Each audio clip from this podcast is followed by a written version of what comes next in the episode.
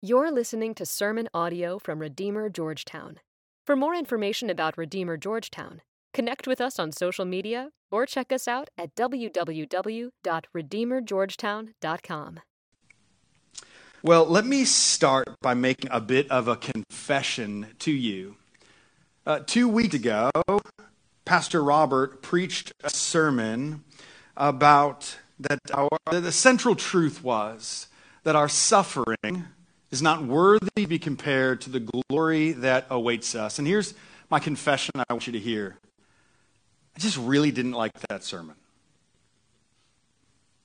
Now, here's what's important for you to know it wasn't the preacher, it wasn't the words that he spoke or the way that he delivered it, it, it was the content, it was the truth that it centered on. And unless you think anything else, here's what I need you to hear. My family has been transformed more by the proclamation of the gospel from Pastor Robert's mouth than by any other person. Uh, you, you, I'll tell you this as a, a, a core team of people gathering together as Redeemer Georgetown. That is, as your pastor, as one of your pastors, Pastor Robert, proclaims the gospel, as you hear it, as you are involved in this family of believers, the Lord will do beautiful things in your life, in your marriage, in the lives of your children. It wasn't him. It was the fact that the sermon was founded upon a presupposition.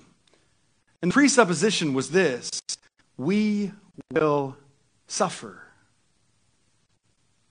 And if I'm just being honest, I don't like that. Now, some of you guys may be far tougher than me. Some of you guys may be masochists and enjoy that. But for me, if I'm being honest, most of my life has been built around trying not to suffer. And yet, what we were told is that we will suffer. I remember early on in ministry, uh, Robert preached a sermon and he said something from the pulpit. I don't know if it was his words or, or, or a quote that he gathered from somewhere else, but I, I blamed on him. He said this He said, You are either going into a storm, currently in a storm, or just coming out of a storm. And I remember hearing that and going, Nope, not okay with that. Let's figure something else out. You are either going into a storm, currently in a storm, or coming out of a storm. And I didn't say no to it because I didn't experientially believe it was true. I internally said no to it because I wasn't okay with it being true. Listen, the life of all humanity in a fallen world is marked by suffering and struggling and wrestling, and sorrow and depression and anxiety and loss and opposition it's real and it's hard. And Pastor Robert preached that it's, even though it's real and even though it's hard, it's nothing to be compared to the glory that awaits us. But the question becomes do we just have something eventually that will make the suffering worthwhile? Or maybe another question that we might ask is what do we do in the midst of our suffering? Is there help for us? Is there comfort and kindness? And Paul begins this passage with a loud declaration saying, Likewise, the Spirit helps us in our weakness. You know, these next four verses that we're going to unpack this morning are, are, quoted all the time. These are maybe like coffee cup verses that you might have seen. Right? Entire sermons or sermon series could be based on these individual verses and truths that Paul is about to utter for us, and yet they're not individual.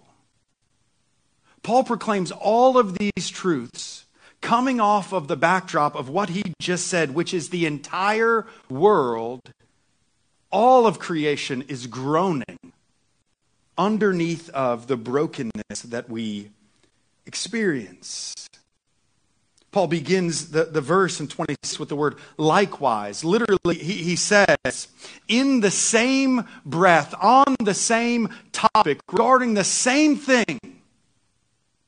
So, with all of truth that I just laid out about how creation was subjected to suffering and groaning, awaiting for redemption, likewise, in that same topic, hear this, he says, the Spirit helps us in our weakness.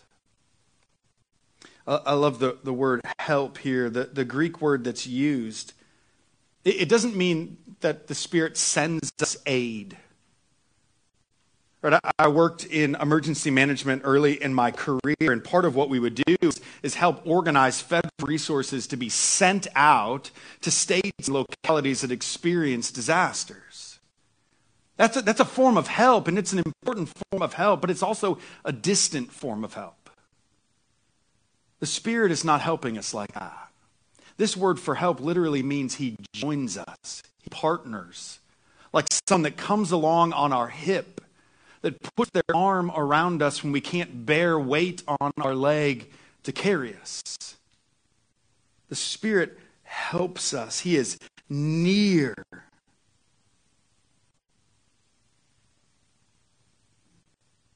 This suffering, he says, the Spirit has to help us because we are weak. And that weakness is caused by our suffering.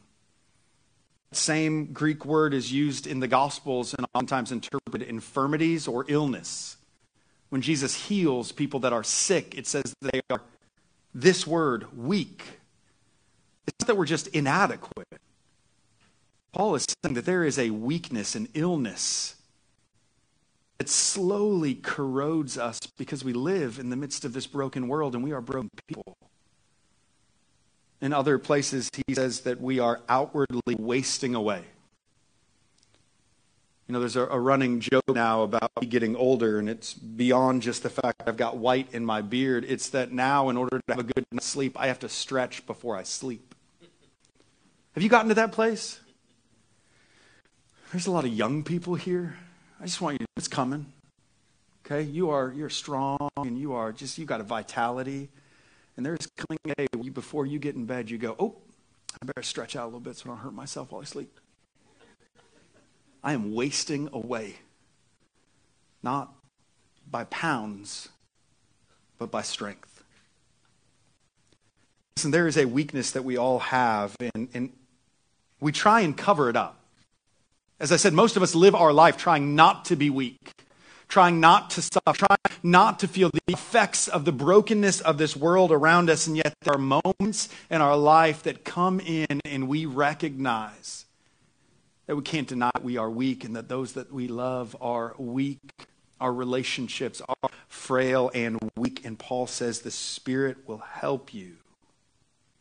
So, how does he help us?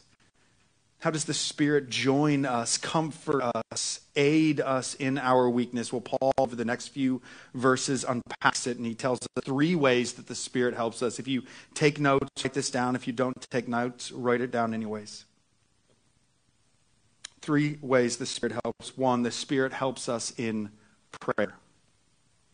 The Spirit helps us in prayer. Two, the Spirit helps us with a promise. Spirit helps us with a promise. And finally, the Spirit helps us as a pledge. As a pledge. The Spirit helps us in prayer with a promise and as a pledge. And as we get into this, let me just say this. One, if you're suffering now, if you're weak or feel frail or, or feeble, then as much as I want to get you the full doctrinal scope of these beautiful verses, can I just encourage you, without trying to catch every detail, just listen for the comforting voice of your Father this morning. Because if these verses say anything, it's that He's with you in the midst of your suffering and He cares for you. And so if you're in the midst of suffering, hear the voice of your Father. If you're not currently suffering, if you would say life is good and I feel like I have my wits about me and I can see what's going on in my life, maybe even what the is doing in my life, then allow these words now to fortify and strengthen your soul. Because when you are in the midst of the storm, it's so hard to get our arms around these truths if we don't already have our lives saturated in them. The Spirit helps us in our weakness. How? First, the Spirit helps us in our prayer. He goes on and he says, Likewise, the Spirit helps us in our weakness, for we do not know what to pray for as we ought. But the Spirit Himself intercedes for us, groanings too deep for words. And He who searches hearts, He knows what is the mind of the Spirit because the Spirit intercedes for the saints according to the will of God. Paul is blunt. He's one of those friends that we all enjoy because he is full of wisdom, but he's also one of those friends that you feel like you have to apologize for every once in a while because he just doesn't pull punches.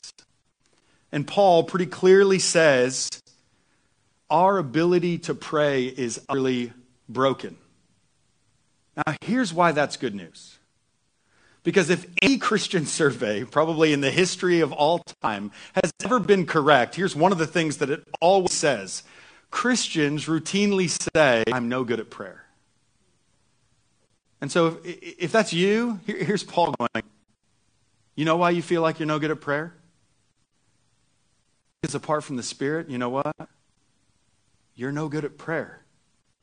We are foreigners to prayer prayer, speaking to God, telling Him of our desires and needs, was once utterly natural to us, but it is no longer.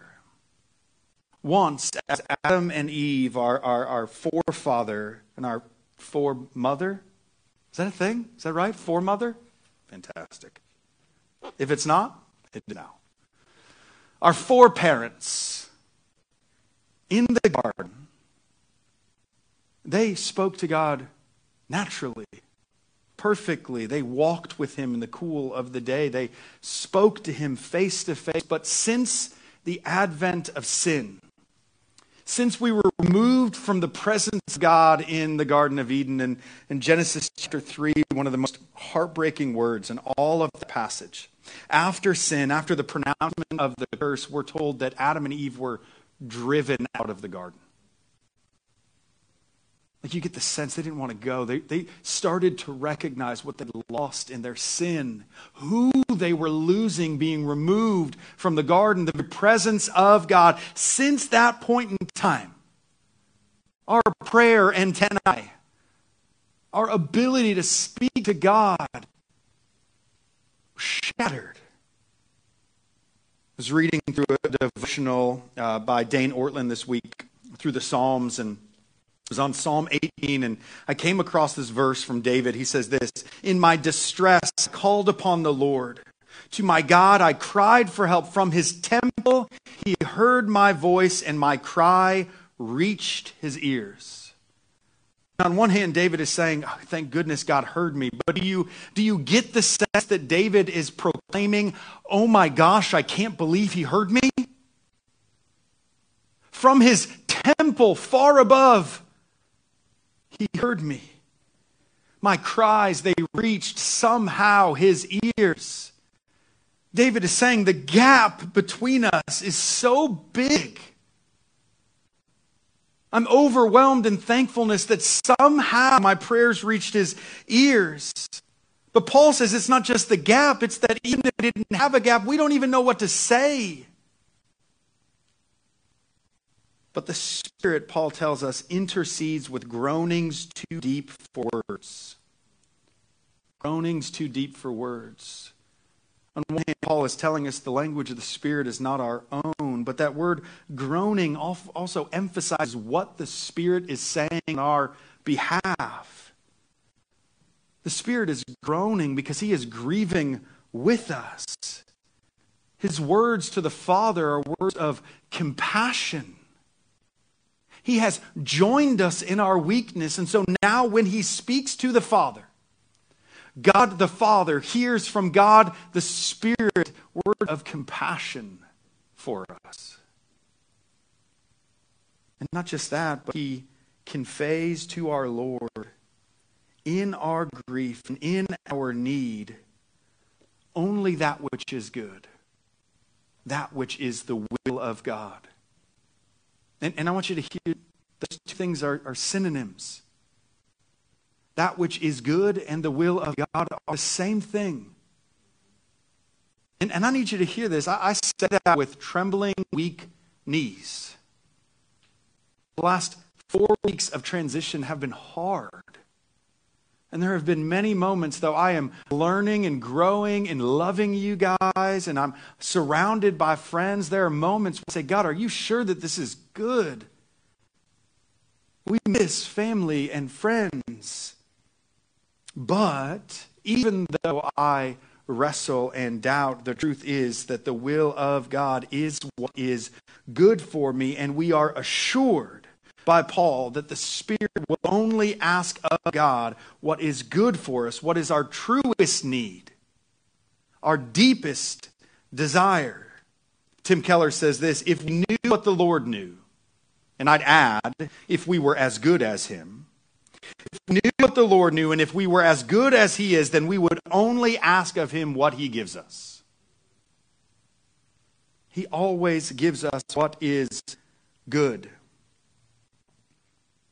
And this truth from Paul seems to say that it doesn't matter if you know what to pray. It doesn't matter if you feel awkward when you pray. It doesn't matter if you feel like you don't know how to pray. What's important is that you pray. Because he says, when you stumble, when you speak like a child, the Spirit speaks on your behalf, intercedes on your behalf to the Father the perfect words. Listen, there's a lot of babies that are being born in this church right now, which is, by the way, praise God. Uh, Rachel and I have five kids. We are not going to join you in that process. We are ready to be done. So bless you. Keep your pregnancies to yourself, please. Not, I, we want to celebrate the joy of it. We just don't want one. When you hear your child babble, none of you will go, this child needs elocution lessons. I can't even understand what I'm saying.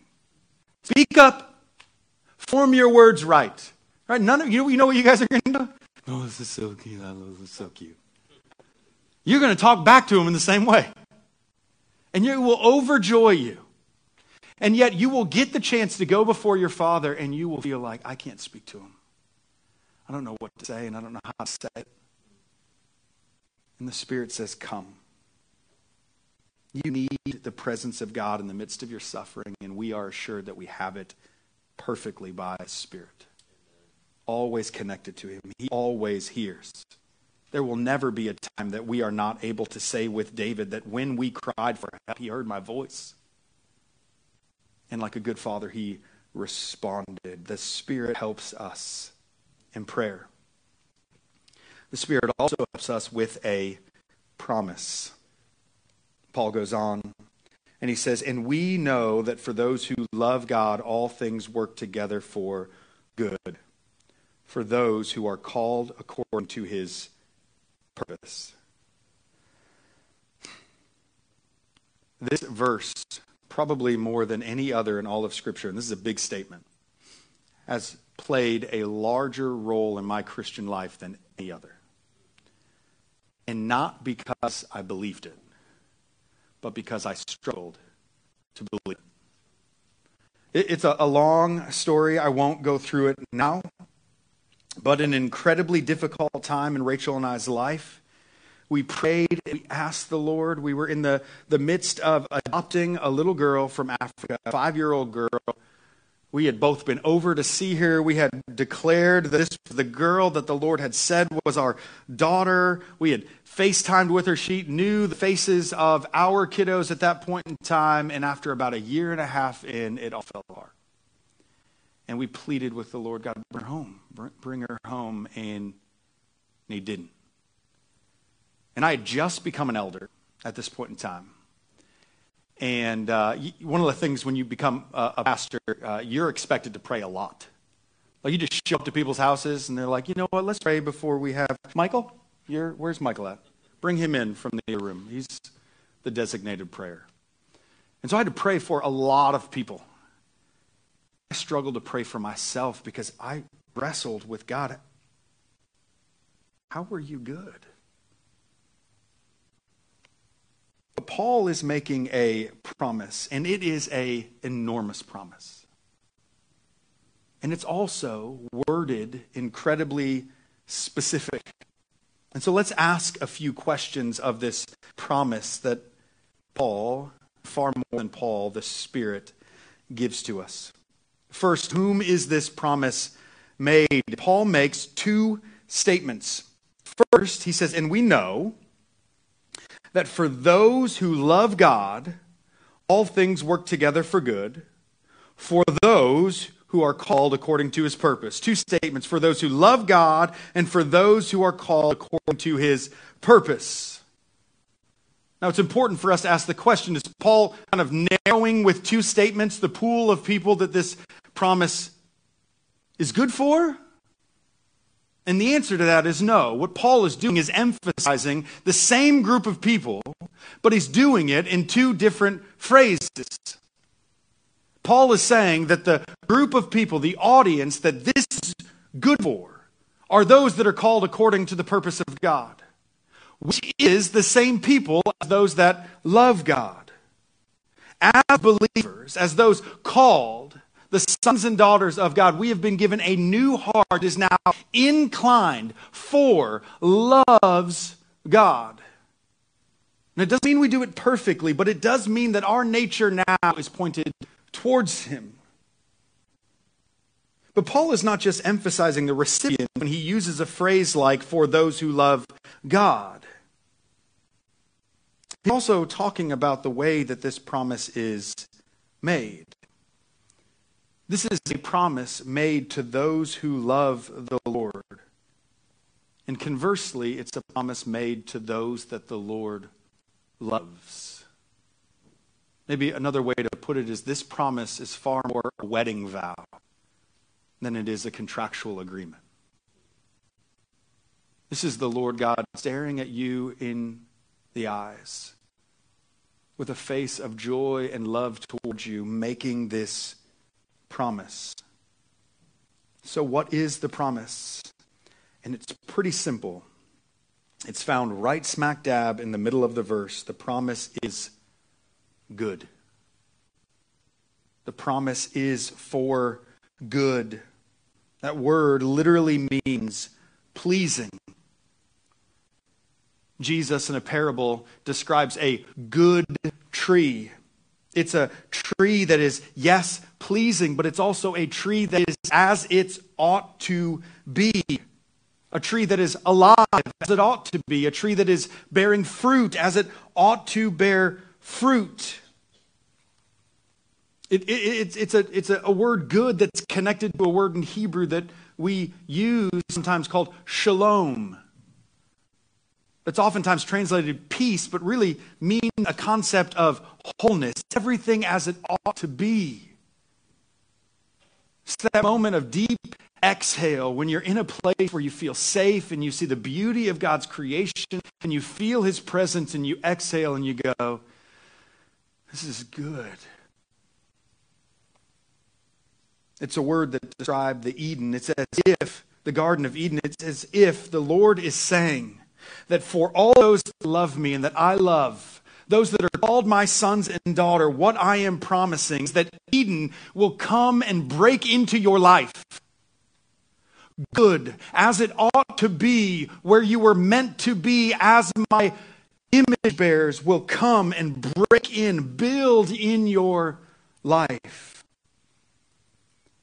But this word good also means good intrinsically good in nature, or maybe another way to say it, good whether we recognize or not. And this becomes critically important because this type of good, the fact that it is good whether we see it is good or not, it allows for spaces for us to make statements that sound like, this doesn't seem good. Or it creates space for us to be able to say, but God, this doesn't feel good. Or perhaps it allows us to say to the Lord, I don't understand how this can be good. Let's keep going, asking this promise some questions. When and where is it effective? Well, Paul says, in all things, in everything. Right? All things work together for good. Quick Greek lesson that word all in Greek, do you know what it means? All. This guy knows Greek. It's fantastic. You guys missed your chance. I'm going to you chance. Right? Here, let's just pretend, let's erase, pretend like that didn't happen. Guys, the Greek word here, all, do you know what it means? Fantastic. You guys, uh, listen, here's the deal. We're going to learn from each other. One of the things that I'm learning is when I ask you questions or it's your turn to respond, it is very uncomfortable. Immediately, some of you guys are like, oh my gosh, what's happening? He's talking to me. It's okay. All. It really means all. Everything. It's a big word. And specifically, coming off of the passage that Pastor Rob preached two weeks ago, specifically means in suffering. Or maybe a better way to put it is even in these things, even in suffering, and groaning, and weakness, and hardship, and storms, and depression, and anxiety, and illness, and sickness, and death, and all the things that we don't want. God promises to work all things together for good. To work all things together for as it ought to be that which is intrinsically by nature good and pleasing, whether we recognize it. That's when where this promise is effective. Finally, ask the question who is making, driving this promise forward? And the answer is simple God is. In the ESV translation, it can kind of sound like that things will just magically work together for good. Other translations, the NASB, translates this in a way that, that helps us see the central importance of the Lord in this promise. They say, and we know God causes all things to work together for our good. He is the one that is driving this forward. In, in, my previous life before ministry, I worked for the Department of Homeland Security, and we, we did what we called infrastructure protection, which was everything from big stadiums and shopping malls all the way down to uh, refineries and hydroelectric dams. And every once in a while, we would go out into the field and we'd help to assess kind of security posture procedures for these different sites. And I remember going to this hydroelectric dam, and I remember being in awe at the, this, the massive power of the rushing water. Just the, the, the size and the strength of it, the sound that it made. But the more powerful thing was the dam that was able to take the power of the water and convert it into something we needed, convert it into electricity. The Spirit of God is saying the same thing to us. He is saying, Your suffering is great. The storms of this life are powerful. Our enemy is strong and sin kills. And yet, the power of the Spirit is far stronger than our suffering, and He's able to use that which is destructive on its own, that which might kill us on its own, but by His power, He is able to harness it, even use it in order to produce that which gives life. This is the good that our Father promises. Firm foundation to conform us into the image of Christ Jesus and to bring us what is truly good. Now, listen, sometimes you may be just caught in the midst of rush water, and it feels like you are drowning And I'd love to, to give you one of those promises that says, There's coming a day where you'll be able to look back and you'll understand all that the Lord God has done in your life. It'll be clear. And what I'm going to tell you is that's not true. If someone makes that promise to you, they are leading you astray. You might not be able to look back and see why everything happened and how it all makes sense, but you know what you will be able to see? That your Father is good that He was with you, and that He loves you. He is leading you in paths of righteousness and light. And so here's my admonition in the midst of your suffering as the Spirit gives us this promise. Let Him bear the weight of His promise. This is what I had to do again when I didn't understand why the Lord acted in the way that He did the thing that finally got me back into the presence of God on my knees, hearing his voice in prayer, was finally being able to say, I didn't have to make this promise. You could have just said, listen, guys, suffering's hard, right? Life is hard, and what happens? Then we die.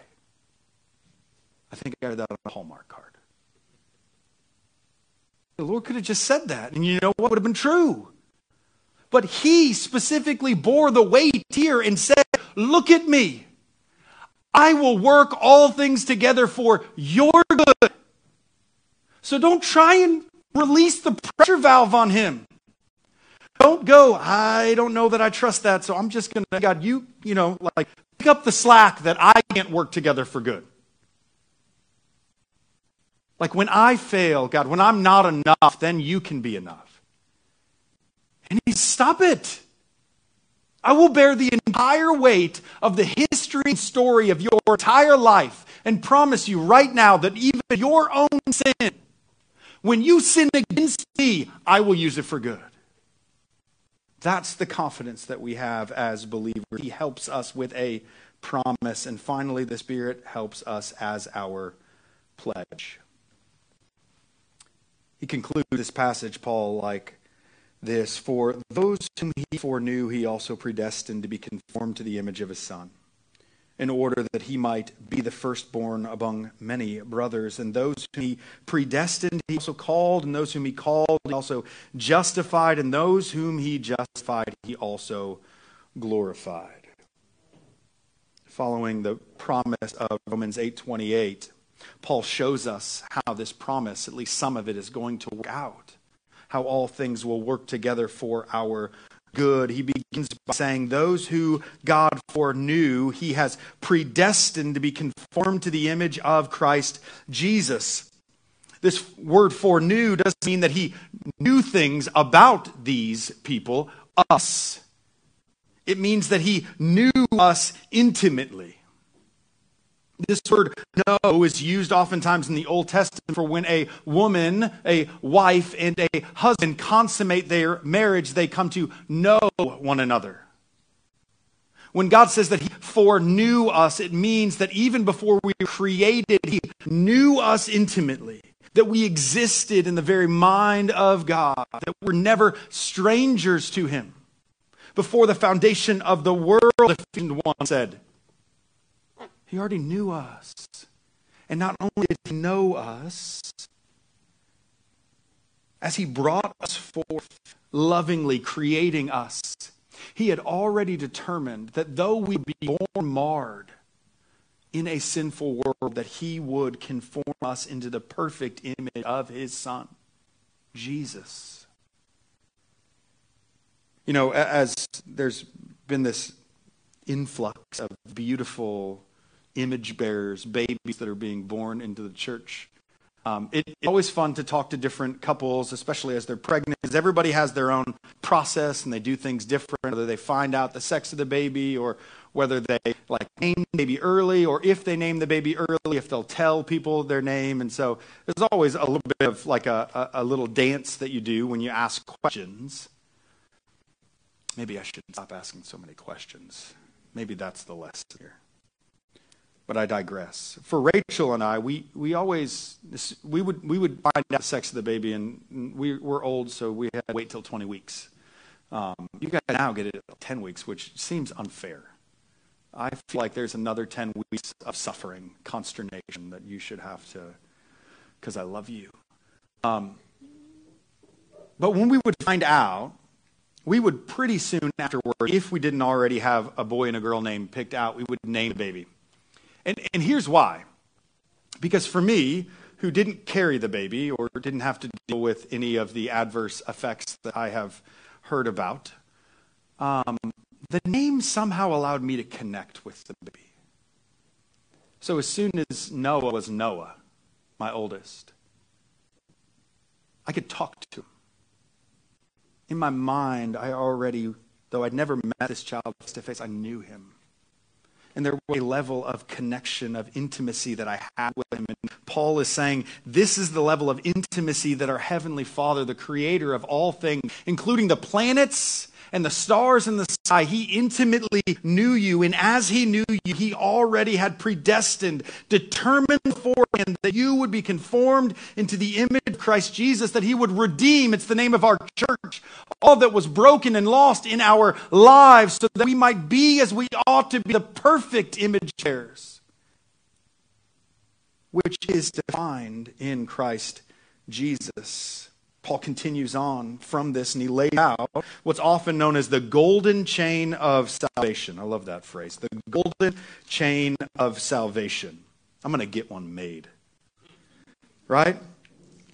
It says this, verse 30 And those whom he predestined, he also called. And those whom he called, he also justified. And those whom he justified, he also glorified. What is the Spirit doing here in this glorious path of salvation? Well, the Spirit is our pledge in it that it will happen. He is the pledge that God has made that it will indeed occur and, in fact, must. Let me remind you of Pastor Robert preached just last week in Romans 8, chapter or chapter 8 verse 23 he says this and not only the creation but we ourselves who have the first fruits of the spirit one commentator said this God commanded the Israelites to present a portion of their harvest that ripened first. These were first fruits as an offering to him. This offering acknowledged the whole harvest was from him. And that in fact it really was his. It was an offering that the Israelites made in faith confident that the rest of the harvest would follow. And like these first fruits, God's gift of the Spirit, the commencement of believers' Christian life, is His pledge that He began a good work will complete it. You see this phrase as the Spirit is our pledge that it will occur. Paul uses several past tense verbs to, to discuss what has already happened for believers. They are predestined. They are called by God. They are justified. But he also uses the past tense verb for glorified. But elsewhere, he tells us that glorification is something that had not happened yet. Colossians 3 4, when Christ, who is your life, appears, then you will also appear with him in glory. One day, when the chief shepherd appears, 1 Peter says, you will receive the unfading crown of glory. 1 Corinthians 15, behold, I tell you mystery, we shall not all sleep, but we shall be changed in a moment that is glorified. In the twinkling of an eye at the last trumpet, for the trumpet will sound, the dead will be raised imperishable, and we shall be changed. I have to stretch before I sleep. This is not a glorified body. Very depressing if I show up to glory and this is what I get. No, no one is with me there. Did someone just say, man? I really appreciate that. That was that was fantastic. So, why is Paul saying we're already glorified? Why is it past tense when clearly these are not the glorified bodies that we are awaiting on? He's saying it because it is so assured, so definite that it will happen because of the pledge of the Spirit that it's as good as already done. For we know that if the tent that is our earthly home is destroyed, we have a building from God, a house not made from our hands, but eternal in the heavens. For in this tent, this body groan, longing to put on our heavenly dwelling, if indeed by putting it on we may not be found naked, uncovered. For while we're still in this body, we groan, being burdened, not that we would be unclothed, but that we would be further clothed with Christ so that what is mortal may be swallowed up by life. He who has prepared for us this very thing, glorified bodies, he has given us the Spirit as a guarantee, as a pledge. This suffering is not just something that can't be compared with the glory that awaits, but this suffering and the work of the Spirit and His presence in our life in the midst of it is actually a pledge that it is being worked out in us right now. That in fact, suffering can do nothing but prepare us for glory. A pastor uh, that spoke at an Acts 29 retreat, he said this one time in regard to suffering after unpacking the very same truth. He said, It's as if we could walk into the room with suffering and say to it, Hello, my slave. Now produce me the glory that God intends. Gosh, I want to I want to believe that. I want to live like that is true. Hello, my slave, suffering, hardship. Hello, my slave, even my failure and sin. Now produce in me the glory, the good, that my king intends. Listen, this life is filled with many trials and temptations. It is filled with storms and sufferings. Whether you are going into it in the midst of it or having just finished it, it is a part of the Christian life. But it's also not simply a life to endure, to get through. Because the Lord has promised that by the power of His Spirit, He is with us. And He is working in us and through us that we are being drawn to Him, that He is pouring out His lavish grace upon us, and that even now He is transforming us into the image of Christ Jesus. When a kid, I hated car rides. Just like every kid, I would ask my parents a million times, Are we there yet? Are we there yet? Are we there yet? Are we there yet? Since I got married, car rides where our children are strapped to seats that they can't move from become these beautiful little moments for Rachel and I on long car rides to like have a conversation and to talk with each other. And it's as now, when we get these rides and these moments, we get to draw closer to one another and figure out where we are with each other and, and, wrestle through difficult things that if we weren't seated next to each other three and a half hours in a car ride, we probably wouldn't get around to discussing. We love getting to the destination, and the destination is beautiful wherever we're going. But there's also beauty that happens on the way. And the Lord wouldn't have us miss it. So hear this, beloved in the midst of this world, in the midst of difficulty, in the midst of suffering, because the Spirit helps us in the midst of our weakness. We can proclaim that the Lord our God is good and what he is doing in us, whether we see it or not, is also good. Pray with me.